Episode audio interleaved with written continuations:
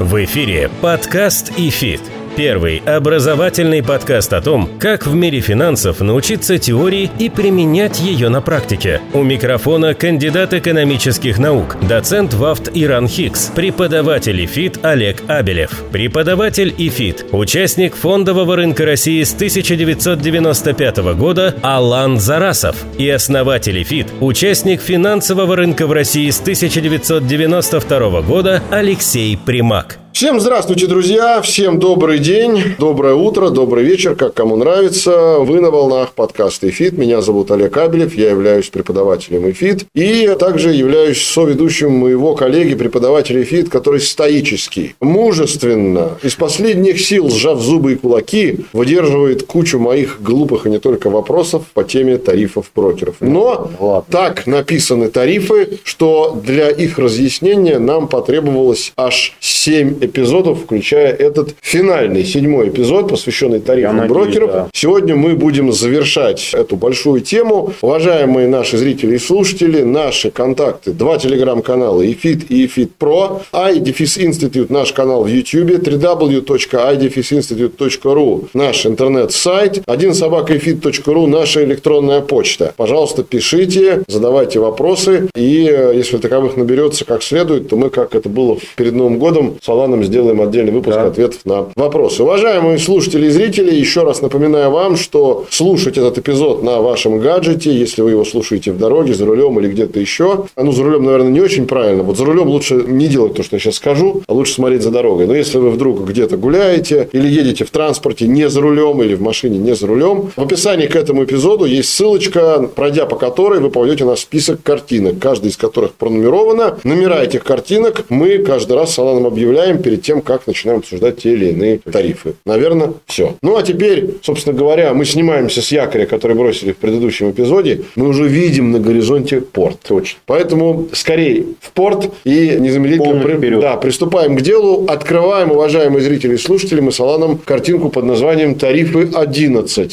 И там на этой картинке «Тарифы 11» мы видим пополнение счета физическими лицами. Но первое, что хочется сказать, наверное, это то, что здесь брокер решил не выпендриваться и практически все условия пополнения сделал едиными для всех тарифов. Я ну, хотел да. спросить, это вот э, частая история или только у этого брокера так? Что в отличие от других комиссий, пополняем счета, мы вот выбираем путь пополнения, и по всем тарифам он у нас одинаковый. Ну, это у всех брокеров да. такая история? Ну, тут уж не зависит от того, как... А с чем это связано, что она одинаковая? Сейчас же у нас, смотри, куча разных есть способов пополнения, мы сейчас про них пройдемся. Но каждый способ един для всех тарифов. Ну, а с другой стороны, а как пополнение счета зависит от того, на каких ты потом площадках будешь торговать, и будешь ли ты занимать там деньги. В ну как, если я пополняю напрямую в валюте, зависит. Может, я, как в прошлом эпизоде, хочу это, займ валюты взять. У меня уже валютный счет. Это вообще о каком счете речь? Давай с этого начнем. Это брокерский счет. А по валюте? Ну, либо инвестиционный. По валюте. Ну, Тут я... естественно, да. Ну, то есть, это пополнение счета какой-то валюты. Ведь брокерский счет, он может открываться и в долларах, вот. и в рублях. И вот вы видите, уважаемые зрители и слушатели, что первые четыре опции пополнения, они связаны, которые не выделены жирным в левой колонке. Это рублевый, как да. я понимаю. А дальше уже иные валюты. Ну, давай так. Про иные валюты мы еще поговорим. Давай начнем, соответственно, прямо по порядку. Ну, вот первый мы видим, это касса банка, видимо, который связан как-то с брокером. Да, тут бесплатно. Да. Это логично. Двигаемся дальше. Банковский перевод. И тут брокер просто берет и говорит, я, слава богу, ничего брать не буду. Угу. То есть, здесь все берет банк-отправитель. Давай уточним, кто такой банк-отправитель для тех, кто нас слушает. Ну, если вы... На примере каком-то. Держите деньги в каком-то банке, а брокер у вас не является этим банком, а какая-то сторонняя брокерская организация. И вы банковским переводом из своего банка хотите перевести деньги на свой брокерский счет в другом брокере. Вот это имеется в виду. И тогда брокер говорит, вот данный этот брокер говорит, угу. я-то ничего не возьму за то, чтобы эти деньги ко мне пришли. Но, может быть, что-то возьмет ваш банк. Банк. Да. Понятно. Он... Здесь единственное, надо э, одну вещь э, сказать, что бывают ситуации, когда банк и брокер аффилированы. Ну, например, у нас есть какой-нибудь Тиньков Капитал или Сбербанк Капитал. Ну, для есть этого, аффилированность. Да. Так вот, здесь первая строчка. В собственном банке бесплатно. Да. То есть, если брокер аффилирован с каким-то банком, если брокеру принадлежит банк или банку принадлежит брокер, это не принципиально, да. то, как правило, пополнение счета в этом брокере, оно бесплатно, в том числе и, возможно, банковским переводом. Мгм. Да, если это Да. аффилированный банк. Если это другой банк, ну, значит, тогда вы обращаетесь к тому банку, где у вас открыт счет, и со счета которого вы пополняете на свой Да, брокерский. да. И банк вам рассказывает, сколько это стоит. Совершенно верно. В рублях. Сейчас мы говорим про рубли. Только рубли пока. Двигаемся дальше. Банковской картой в личном В кабинете. личном кабинете брокера. Значит, во-первых, у меня вопрос. Много ли брокеров такую вообще опцию предоставляют? Ну, кроме этого, которую мы обсуждаем. Это частая история? Вот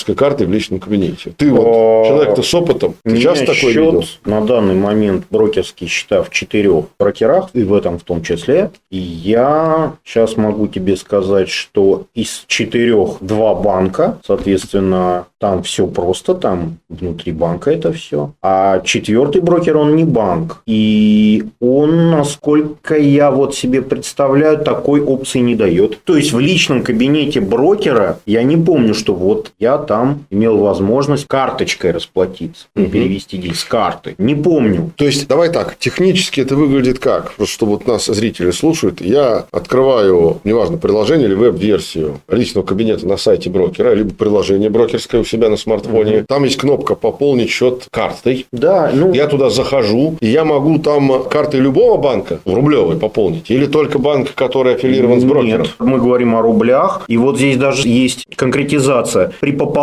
с карты собственного банка брокера комиссия не, не взимается. взимается. Но Да. если, допустим, это банк не аффилированный с брокером, то тут написано, первое пополнение бесплатно, второе 1% от суммы, но не менее 50 рублей. То есть, каждый раз по полтинничку брокер будет с меня за пополнение снимать со второго и Да. А что выгоднее, Алан, вот из этих двух? Единственный момент, 1% от суммы от любой. Это не, То есть, если я миллион рублей мало, завел- Это, это немало на самом деле. Вот я хотел спросить, то есть, если я миллион рублей завел, да, единичка с шестью нулями, соответственно, мы делим на 100, убираем два нуля от 10 миллиона. тысяч ты заплатишь. А неплохо. А неплохо. Неплохо. Ну, я не знаю, способ такой, так себе. Я не знаю, кто им вообще пользуется, потому что вариантов масса. В конце концов, в кассу принести. Банковским переводом перевести. Ну, а переводом, может, просто не там не один процент будет у банка отправителя тарифа, а больше. Там тоже есть тариф, но мы все работаем и переводим деньги через свои банки. Что-то бесплатно, но какой-то там могут взять тоже, ну, не один процент. Тут еще я, знаю, что не вижу у брокера этого, а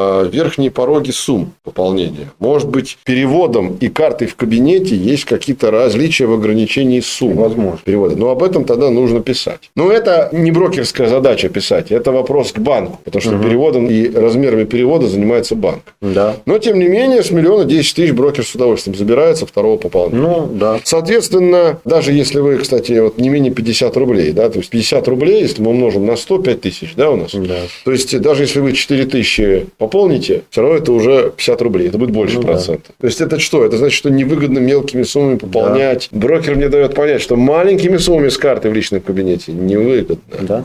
Подкаст «Эфит». Двигаемся дальше. По QR-коду системы СБП. быстрых платежей. Я не буду сейчас, наверное, рассказывать, что такое СБП. Ну, мне кажется, многие это Потому что это не тема нашего сегодняшнего эпизода. Идея в том, что, кстати, Россия одна из немногих стран мира, где работает СБП. Как ни странно, во многих развитых странах люди не очень знают, что это такое. Потому что у них этого нет. Ну, это то, что Это система, которая объединяет крупнейшие российские банки. Не все, но большинство из них к ней подключены. По-моему, порядка 85% банков к ней подключены. И она позволяет в определенный промежуток времени до определенной суммы по номеру телефона переводить деньги с помощью приложений и веб-интерфейсов. Ну, QR-код это и есть система быстрых платежей. Ты можешь по телефону, да, либо по QR-коду. Всегда меня спрашивают, когда видят слово QR-код, а что такое QR? Мы все привыкли QR-код, QR-код. Ты Ну, знаешь, что такое вот QR? такая... Нет, как расшифровывается QR? Вот, кстати, не знаю. Я сейчас тебе поведу и всем Ну, нашим. мы знаем все, о чем речь, но Да, абсолютно. В чем фишка QR-кода любого? Быстро получить доступ к информации. Ты приходишь в музей и сканируешь QR-код, тебе рассказывают про картину. Тебе надо перевести деньги, ты сканируешь QR-код, быстро переводишь сумму и так далее. Да? С английского быстрый ответ. Quick response. Мгм. Быстрый ответ. То есть идея QR-кода в том, чтобы скорость была максимальной. Поэтому и система быстрых платежей, потому что используется QR-код. Ну и теперь давай смотрим, что тут. Тут, А тут, э, по тарифу банка отправителя то же самое, что и с переводом. Да. А вот интересно, что дороже, что дешевле, если сравнить перевод и А QR-код. СБП дешевле, по моей практике. Но есть одно но. Лимиты там есть. Значит, там есть лимиты по времени и по сумме. Как правило, насколько я знаю, вот на текущий момент Сумма в месяц. 150 тысяч рублей – это сумма в месяц, по-моему, без комиссии. Свыше 150 Да. тысяч ты можешь переводить. Ну, там меньше 1%. Вот это вот Но самое. какие комиссии, я не помню. Они там есть, но они меньше 1%. Точно, да? По моему банку там в районе полупроцента. Ну, А у процент. Банковского перевода никаких комиссий, которые были бы взимаемы, если ты переводишь свыше какой-то суммы, нет. То есть ты даже с 2 рублей банковским переводом заплатишь Что-то комиссию. да. СБП нет. Да. И поэтому это выбор очевидный. То есть, если вы хотите малую сумму денег перевести, я бы даже банковской картой в личном кабинете даже не пользовался. Ну Тем да, более, это- что мелкие суммы невыгодны. Да. Тогда пользуйтесь QR-кодом. То есть, мы делаем вывод такой. Если что, Алан, ты меня поправь. Небольшие суммы QR-код, средние суммы, если можно так выразить, там, от 150 тысяч до миллиона, допустим. Банковская карта в личном кабинете. И большие суммы свыше миллиона и далее банковский Ну, примерно перевод. так. Я прав? Да. Хорошо, это были цветочки, то Рубли. есть рубли. Дальше мы видим две строчки Ягодки. под названием ягодки, доллары и евро. У меня сразу вопрос, прежде чем мы будем с долларами. А почему только доллары и евро? А чем обделен тут юань, дирхам, тенге и другие Вопрос валюты? брокеру. Что нельзя в юанях пополнить? У нас есть банки, в которых можно юаневые счета открыть. А, насколько я знаю, да. И что, нельзя пополнить брокерский счет? Может быть, страничка устаревшая. Я А, тебе... Я бы еще пошел бы дальше и пополнять бы разрешил в гонконгских долларах. Тем более, что их можно купить на бирже. знаю, а их можно на бирже но юани это вполне нормально себе уже. У меня вот есть клиенты в компании, с которыми мы вместе ведем те или иные там счета, портфели. Технические вопросы они меня спрашивают. Мы можем купить за рубли гонконгские доллары, тем более, что на московской бирже такая пара есть. И можно смело пополнять этот счет брокерский Точно. с биржи купленными гонконгскими долларами. Здесь почему-то этого нет. Возможно, устарел. либо брокер этот просто... Менеджеру.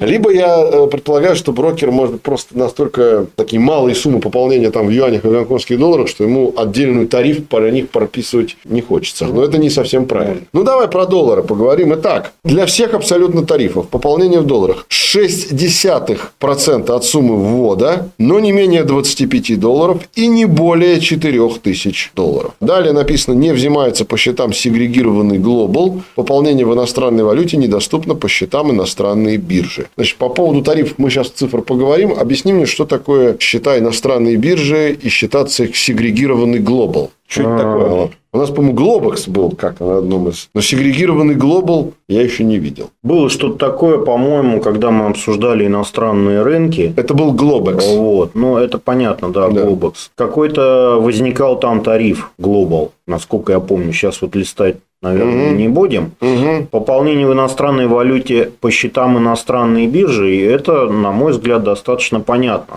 Тогда объясни. То есть у этого брокера, как мы помним, была или может быть даже есть, я не знаю, возможность торговать на иностранных фондовых рынках не через Есть, Санкт-Петербургскую биржу. есть. Там даже есть отдельные тарифы Да, для этого. и вот здесь недвусмысленный запрет. А, нельзя с иностранных бирж перевести Пополнять, деньги пополнять на счет брокерский. нельзя. То есть. Возможность-то есть, но сейчас пополнить этот счет невозможно. Еще раз, чтобы всем было понятно. Возможность торговать есть. Давай разжую на пальцах. Значит, вот, допустим, я клиент, у меня есть счет, который вот в этом брокере долларовый. Я хочу его пополнить. Да. И я могу его пополнить, только переведя доллары На с российских бирж, ну, с питерской Да. или с московской. А если у меня, например, счет открыт где-то у брокера зарубежного, Вот туда ты Где- свои доллары где я, который я покупал не через московскую, не через биржу СПБ, Да. то эти доллары на Тот счет этого брокера. Ты не можешь пополнить. Пополнить, возможно, ситуация после понятных всем событий прошлого года такова, что брокер продолжает, иностранный брокер, через которого этот российский брокер обслуживает своих российских клиентов, продолжает обслуживать старых клиентов, но пополнить новыми деньгами эти счета уже невозможно. Понятно. В текущей Скорее ситуации всего, это вполне Скорее нормально. всего, да.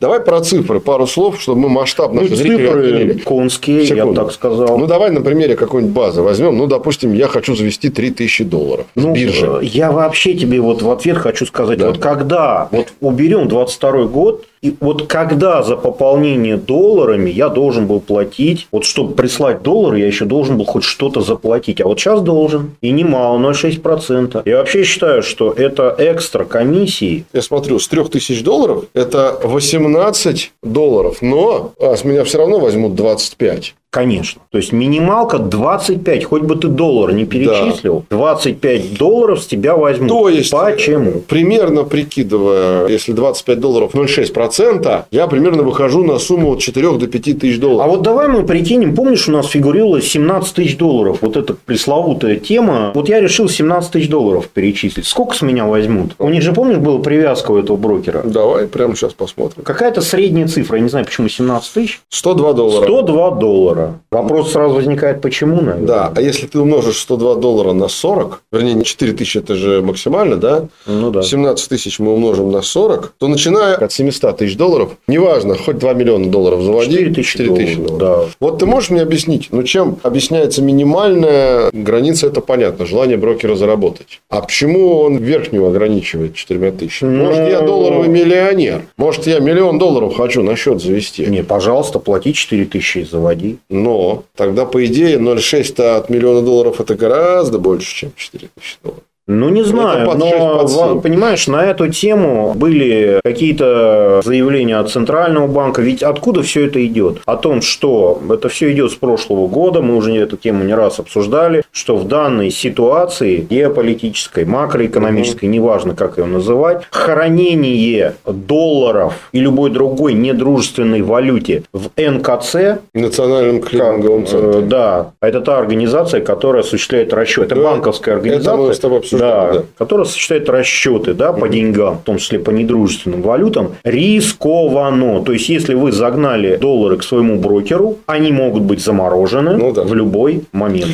Мы с тобой загнали доллары. Дальше происходит заморозка. Формально мы же как бы с тобой не подсанкционные никакие люди и ничто, мы обычные люди. И вот почему-то наши доллары заморожены. Согласно российскому закону мы имеем право подать в суд на брокера. Правильно? А с какого черта заморожено и вот он страхуется, это его плата за риск. А. Понятно, что никто не будет, мы все понимаем. Но формально я зачислил доллары на биржу. Вы мне не отказываете в этом. Не отказывайте, я их зачислил. Дальше происходят известные события. Счета НКЦ блокируются, брокер мне присылает письмо. К сожалению, ваш долларовый остаток более недоступен к изъятию. Вы не можете. А почему? Ну, понятно. Но это вопрос возникает. Причина да? независимо от брокера. А, да, но э, как бы, либо это надо копать копаться в статьях под названием форс-мажор, а это уже тема юристов, ну, по крайней мере, есть повод для суда, хотя бы и судебного иска. И это не что иное, как страховка, страховка. плата ну, за риск.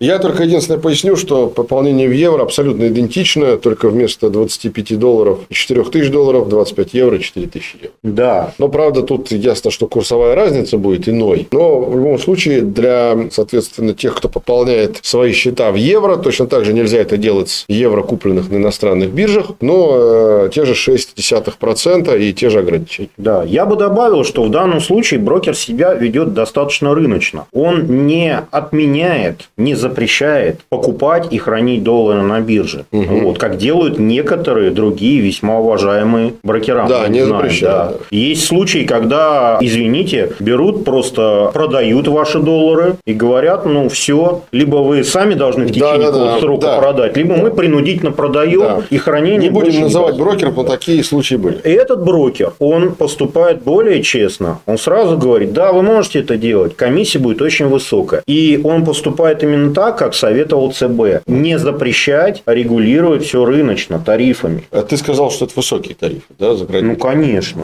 Подкаст «Эфит».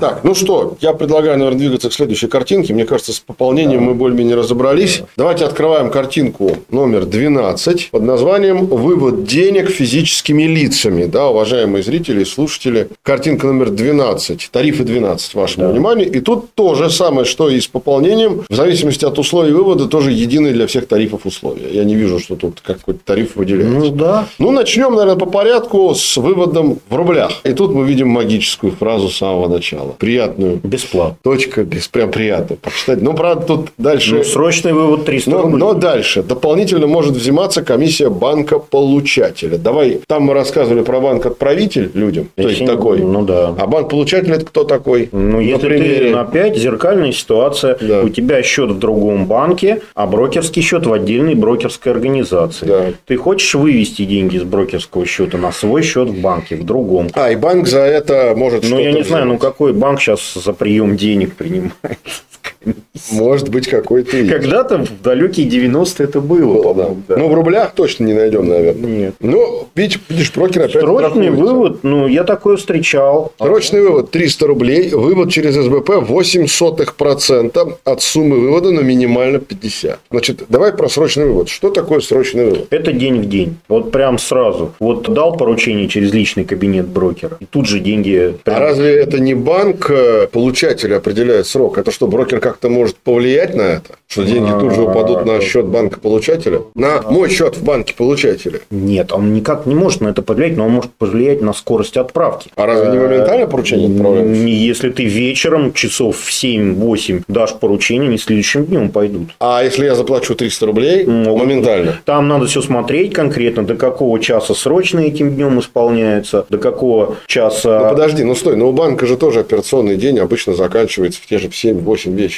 Ну дам я это поручение за 300 Он, рублей. брокер 7. не отвечает, как примет деньги банк. Ты увидишь сразу списание. Понимаешь? А так я не увижу. А сразу. так, если не срочно, если ты часов в 8 вечера, А, ты, они пишутся следующим днем. Ну тогда слово вывод, оно неправильное здесь. Подожди, почему неправильно? Списание. Ну, списание, да. Вот списание, да. И эти 300 рублей разово, да, за каждую такую Да. В конце дня с меня просто снимут. Хорошо, вывод через СБП. 8 сотых процента от суммы вывода. Ну, давай мы для примера, чтобы, опять же, людям было понятно, допустим, я хочу вывести 100 тысяч рублей. Значит, я беру 800 рублей. 8 сотых процента. И да, все верно, 800 рублей от суммы вывода. А минимально 50 рублей. 50 рублей. Ну, то есть, брокер мне говорит, что, соответственно, если я хочу, то есть, условно говоря, если у меня есть большая сумма, которую надо срочно выводить, то лучше я просто заплачу за срочный вывод, чем я буду выводить через СБП. У меня вопрос, как это технически происходит. Тут все путано, понимаешь? Вот, замечательно. Вот Для того мы тут и сидим. Тут нет конкретизации, потому что одно дело вывод с брокерского счета и брокера, ведь СБП это имеется в виду банк этого брокера, то есть это в тот случай, А когда, если ну, когда у не банк брокера, а банк, в котором у брокера открыты счета. да, то есть, может и не то быть. есть, да, чтобы воспользоваться вот этой опцией вывод через СБП, у меня должен быть открыт счет в банке этого брокера, потому что СБП это межбанковская система. Понимаешь? Нет, есть подожди, нет, не согласен. Если я, допустим, пополняю средства, давай вот мы до этого мы говорили. выводим. А мы тут есть выводим. разница. Мы выводим. Ну, так я же могу точно так же быть клиентом какого-то банка X, а у брокера моего открыт счет в банке Y. И что через СБП с банка Y на банк X Смотри, нельзя вывести? если у тебя расчетный твой счет в другом банке, Да. этот брокер, он не банк, никакого СБП ж не может быть, ты же понимаешь. СБП – система быстрых платежей Да. между банками. Никакого СБП ты не сделаешь. Чтобы сделать СБП, у тебя должен быть и в твоем банке счет открыт, и в банке того брокера. Вот. понятно. Да. В одном банке. Да. Всё. И тогда ты сделаешь СБП. Всё. Они здесь просто написали. Тогда надо было написать при условии открытого счета. Я вот,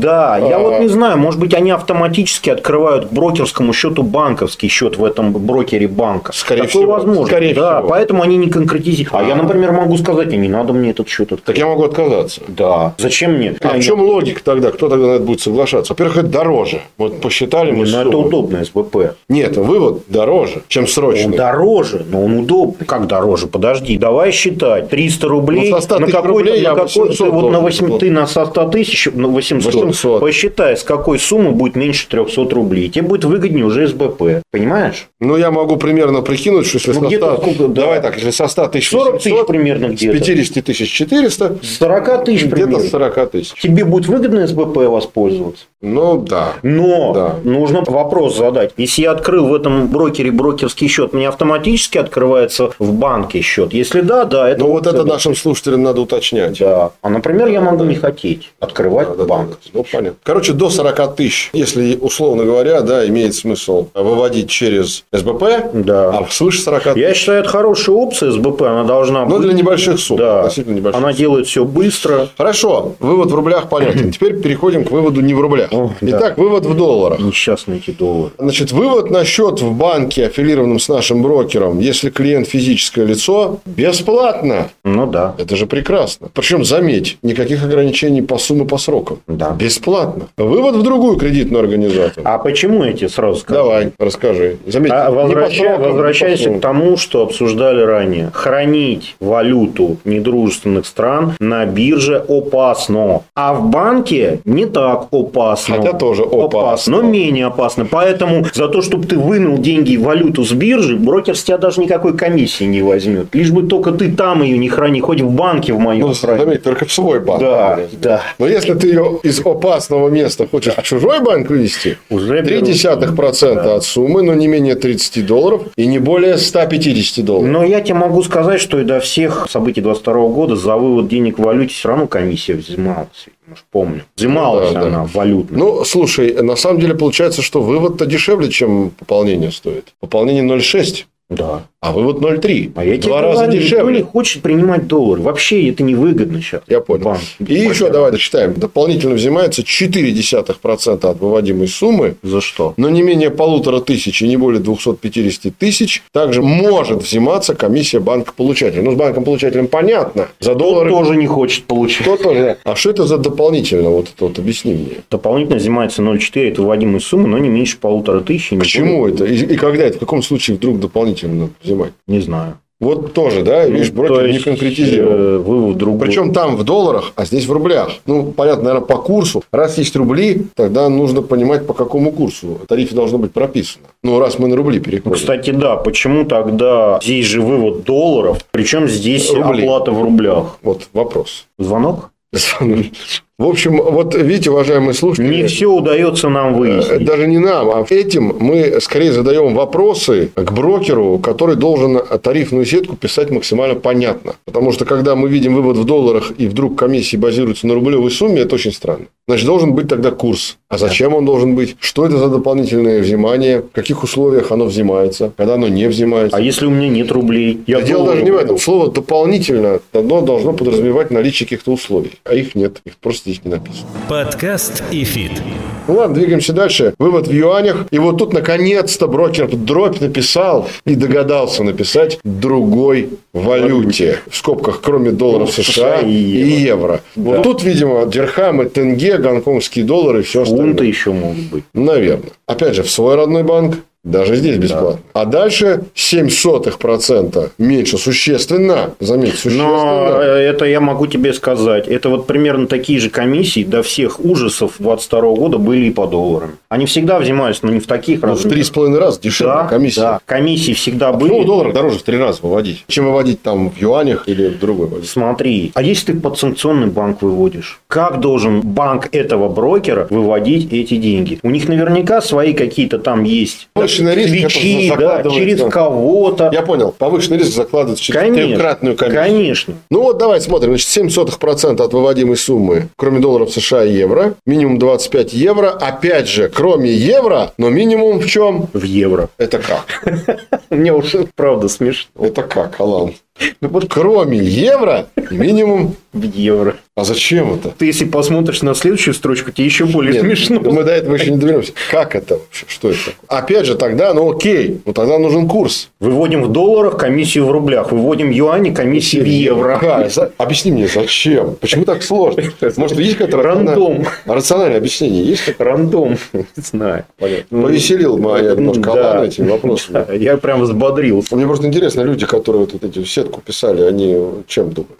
Руководствовались, когда выставляли такое. Ну вот мы похвалили вот брокера на прошлой страничке. как- А на этой страничке, Да. вот, наверное, где-то к финалу у нас и Если серьезно, ну, конечно, такие важные Если вещи. серьезно, то нужно было бы установить минимум и максимум в той валюте, в которой ты выводишь. Конечно. А если ты привяжешься к другой валюте, по какому курсу? По А как курсу можно ЦБ? установить? Через долю от вывода. Ну да. Ну, установи долю от вывода, да, логично было бы. А вот Ну. дальше вывод евро, но перед этим написано жирным черным. Временно недоступно. Давай, как ты думаешь, вообще во-первых, почему? А в долларах доступно. заметь. А, евро, я вот не помню, в прошлом году еще была какая-то штука такая, что евро, по-моему, перестали вообще торговать на бирже. Нет, сейчас пара торгуется. Пара торгуется, но там как-то евро было вообще даже... Я, евро были еще хуже, чем Я доллар, подозреваю, это связано с депозитариями. Потому что депозитарий, который обслуживает долларовые выводы, вводы, и даже не депозитарий, а кор-счета в американских банках, они закрыты не везде для российских брокеров. Например, биржа СПБ работает через Bank of New York Mellon, да. и он не закрыт. Да.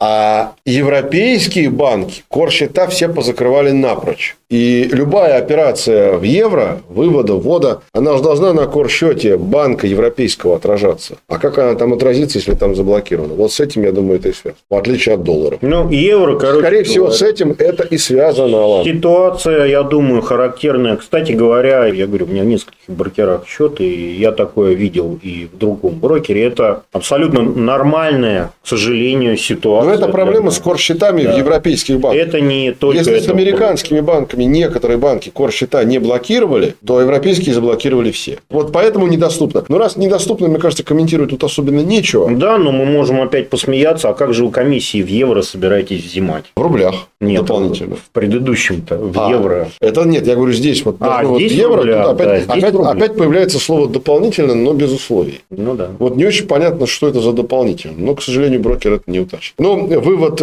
кроме евро, с пороговыми значениями в евро, это сильно. Ну что, мы не то что, так сказать, плаваем, мы уже заходим в гавань. И мы переходим на финальный слайд. Последний слайд нашего безбрежного океана тарифов. Тарифы 13. И здесь это кажется, финал. Это он будет финал и, мне кажется, и в нашем вау. Потому что здесь речь идет о хранении денег. Хранение денег в иностранной валюте. Это то, чем брокер, который мы долго рассматривали, решил завершить тарифную линейку. Да. И оставил самое сладкое напоследок. Ну, до сюда, видимо, никто не должен был добраться. Видимо. Итак, поехали. Хранение денег в иностранной валюте. Ну, давай начнем. Знаешь, чего? Вначале вопрос у меня к тебе, Алан, прежде чем мы прям детально начнем разбираться. Вот мы до этого разбирали пополнение и вывод. Мы поняли, что пополнение в долларах брокерам менее выгодно, чем вывод. Ты объяснил, почему. Да. Что с хранением? Вообще, ну, в целом. Хранение, я же говорю. В иностранной валюте. Я же говорю, проблема состоит, не зря здесь перечислен, доллар США, евро и фунты. Никаких юаней нету. Кстати, да. И рублей. Не, а, тут не может быть, да, да. иностранная валюта. И больше, кстати,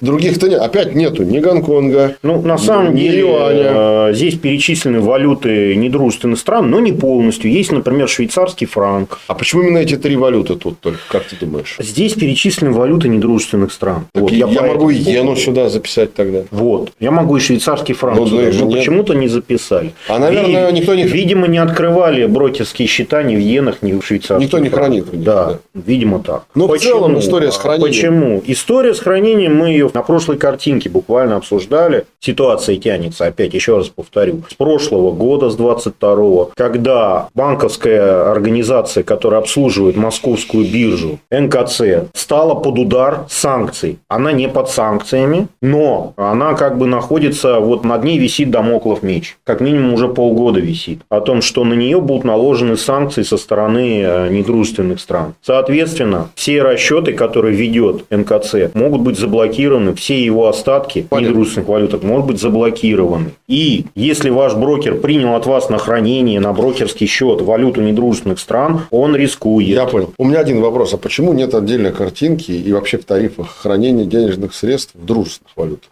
А что, в юанях нельзя хранить? Или в тенге? Тем более, что есть э, юанях, биржевые пожалуйста. пары. А где условия? Или нельзя? Я так понимаю, что до всех э, потрясений прошлого года за хранение на брокер, не я так подозреваю, а так и было, Угу. не взимались. То есть, вот эта вся вот Тем страничка появилась, исходя из того, что мы получили В 22 э, году. в 22 году. Да, ну какой нормальный брокер за хранение любой валюты будет взимать деньги? А, то есть ты хочешь сказать, что по другим валютам Не по взимать. умолчанию ноль. Ну, вообще-то это надо было, ты прав, уточнить. Это надо было написать. Да. Ну, давай, ладно, давай поговорим, значит, про доллары США. Итак, начнем мы, во-первых, с, м, прежде чем говорить о цифрах, заголовках столбцов. Заметим, что тут по Да, тарифам разделения я хотел бы пошло. обратить внимание, да. Что здесь стратег, инвесторы, фритрейд предполагают комиссии от свободного остатка на конец дня, угу. а единый дневной и консультационный просто фиксированную ставку. То есть я предполагаю, что на едином дневном и на едином консультационном не учитывается свободный остаток каждый день брокером. Вот так, правильно я понимаю? Да. А почему именно на консультационном и на дневном этот остаток брокером не учитывается, это вопрос, наверное, к брокеру. А нет, подожди, мы с тобой что-то напутали. По-моему, здесь нет разницы никакой. Здесь просто свободный остаток, а здесь напротив него ставка. Я это читаю вот так, вертикально. Нет,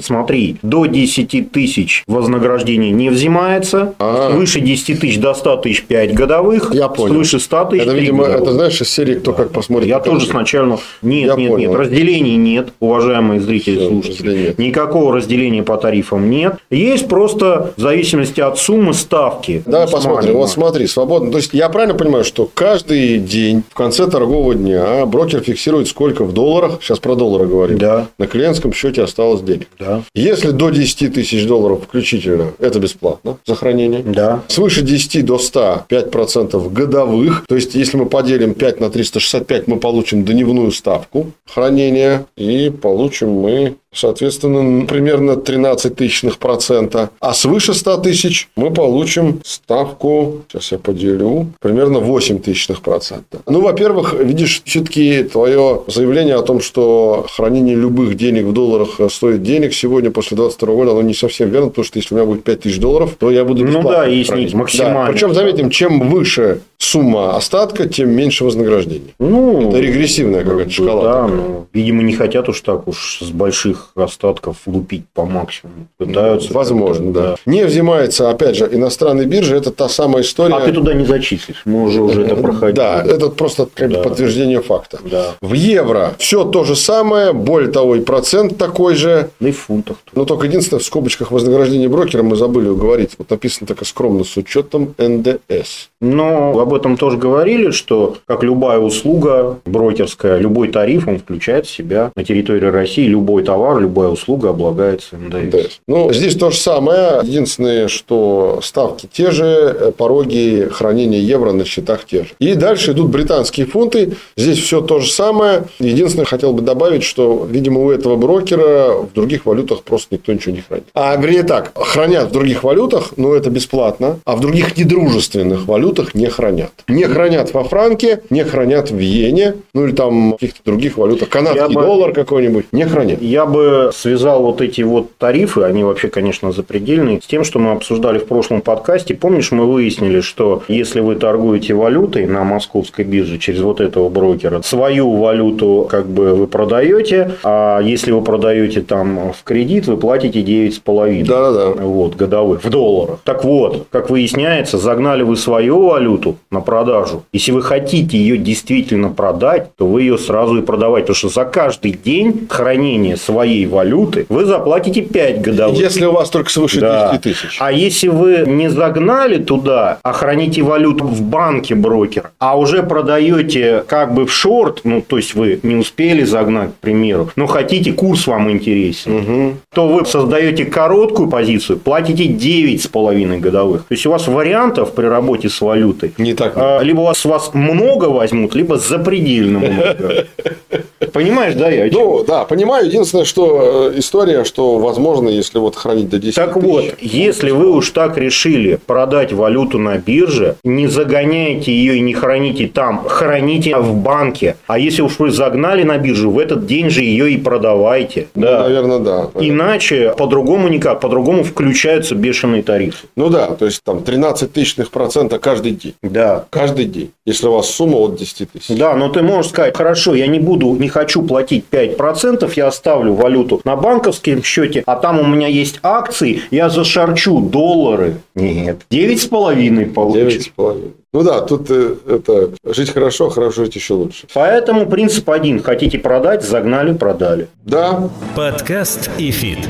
Ну что, мне кажется, что мы, о чудо, добрались до порта. По-моему, да. Мы добрались до финала. Это был последний эпизод, где мы разбирали очень подробно тарифы брокера. А, уважаемые зрители и слушатели, если вам такой формат, как модно нынче говорить молодежь, вот я преподаю, да, очень такое хорошее слово использует молодежь, зашел. Если вам такой формат зашел и понравился, пожалуйста, напишите в комментариях к этому эпизоду, в комментариях YouTube ролику. Мы подумаем, что-нибудь еще в такого рода формате сделаем. Но я, во-первых, хочу сказать большое спасибо Алану, что он мужественно со мной на мои какие-то странные вопросы, я его мучил все, он все пытался отвечать. И не просто пытался, а отвечал. И мы находили вместе недостатки в тарифных сетках брокеров, выяснили, что много чего надо было дописать и конкретизировать. Да, на многие а, вопросы не смогли, к сожалению, ответить. Потому что это невозможно, исходя из тарифной сетки. Понятно, что могут нам сказать э, знающие люди, ну, что вы такие-то себя умников строите? Идите, откройте словарь, загуглите и расскажите нам. Но задача наша с Аланом, уважаемые зрители и слушатели, попасть в вашу шкуру. Тех, кто начинающий инвестор, и который хочет, открыв страничку тарифы на сайте того или иного брокера, увидеть максимальную конкретизацию, чтобы не бегать по гуглам и не звонить по каждому тарифу менеджеру и не мучить себя и его. А вот, к сожалению, этого не получается. Есть операции, за которые с тарифами все более-менее понятно. Есть операции, где вообще ничего не понятно. И мы пытались все эти 7 эпизодов, а может быть даже и 8, давайте так, 7-8, да? Да. Объяснить вам вот эти вещи. И пользуюсь только картинкой, которую мы с вами видим перед глазами. Ясно, что брокер не может сюда отсканированные тарифы в 500 страниц засунуть, в каждую страницу отсканированную. Он просто даст ссылку на документ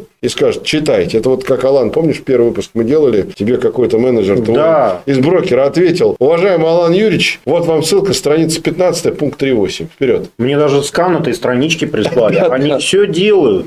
Значит, нужно просто загрузить работой своего менеджера, он получает за это зарплату. Зарплату он получает именно вот этих комиссионных, которые вы платите брокеру, поэтому ничего там зазорного нет. Нужно, так сказать, загружать его работой. В общем, вы не стесняйтесь, уважаемые слушатели, это часть работы брокера объяснять вам тарифы и комиссии. Мучайте вопросами, задавайте, будьте дотошными. В конце концов, это ваши собственные деньги, которые да. вы тратите. Я хотел сказать деньги брокера, но после прошлого эпизода понял, что деньги брокера стоят настолько дорого, что не все еще их готовы брать. Спасибо большое тебе, Алан. Спасибо за столь интересную тему. Мы, э, я считаю, попытались максимально подробно, насколько это возможно, разобрать тарифы на примере одного одного из брокеров. Сразу скажу, что понятно, что у других брокеров могут быть расхождения по тарифам, но сами операции, которые мы рассматривали, вывод, пополнение, хранение, маржинальное кредитование, срочные инструменты, акции, облигации, зачисление купонов, голосовые поручения, это все у всех брокеров одинаково. Да. Меняются только тарифы с точки зрения того, как брокер сам эти тарифные планы изменит, и меняются площадки, с которыми брокер работает, и банки, с которыми он работает. Сами по себе операции, они одинаковые готовые.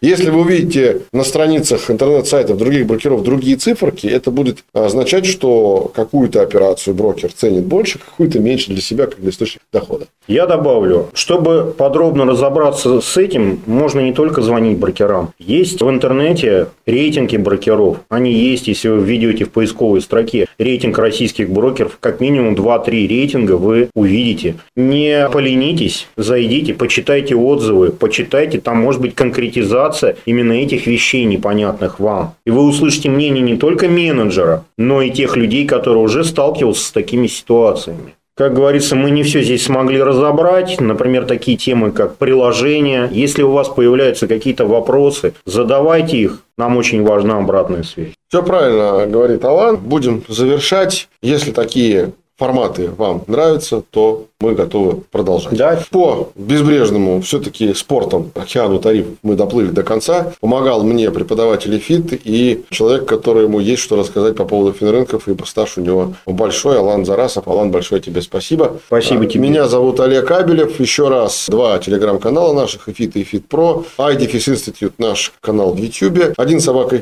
ру наша электронная почта. www.idfisinstitute.ru наш интернет-сайт. Все наши каналы для обратной связи я вам назвал, уважаемые слушатели, зрители. Пишите, пожалуйста, не будьте безучастными, нам крайне важно ваше мнение. В следующий раз будем говорить о чем-то другом, кроме тарифах, но не забывая о них. Олег Кабелев, Алан Зарасов, еще раз специально для вас. До встречи на будущих эпизодах. До встречи. Подкаста «Ифит». Всем пока. Пока. Напоминаем, что подкаст «Эфит» можно слушать на Apple подкастах, Google подкастах, CastBox, Spotify, VK, Сберзвуки и Яндекс.Музыке. Музыке.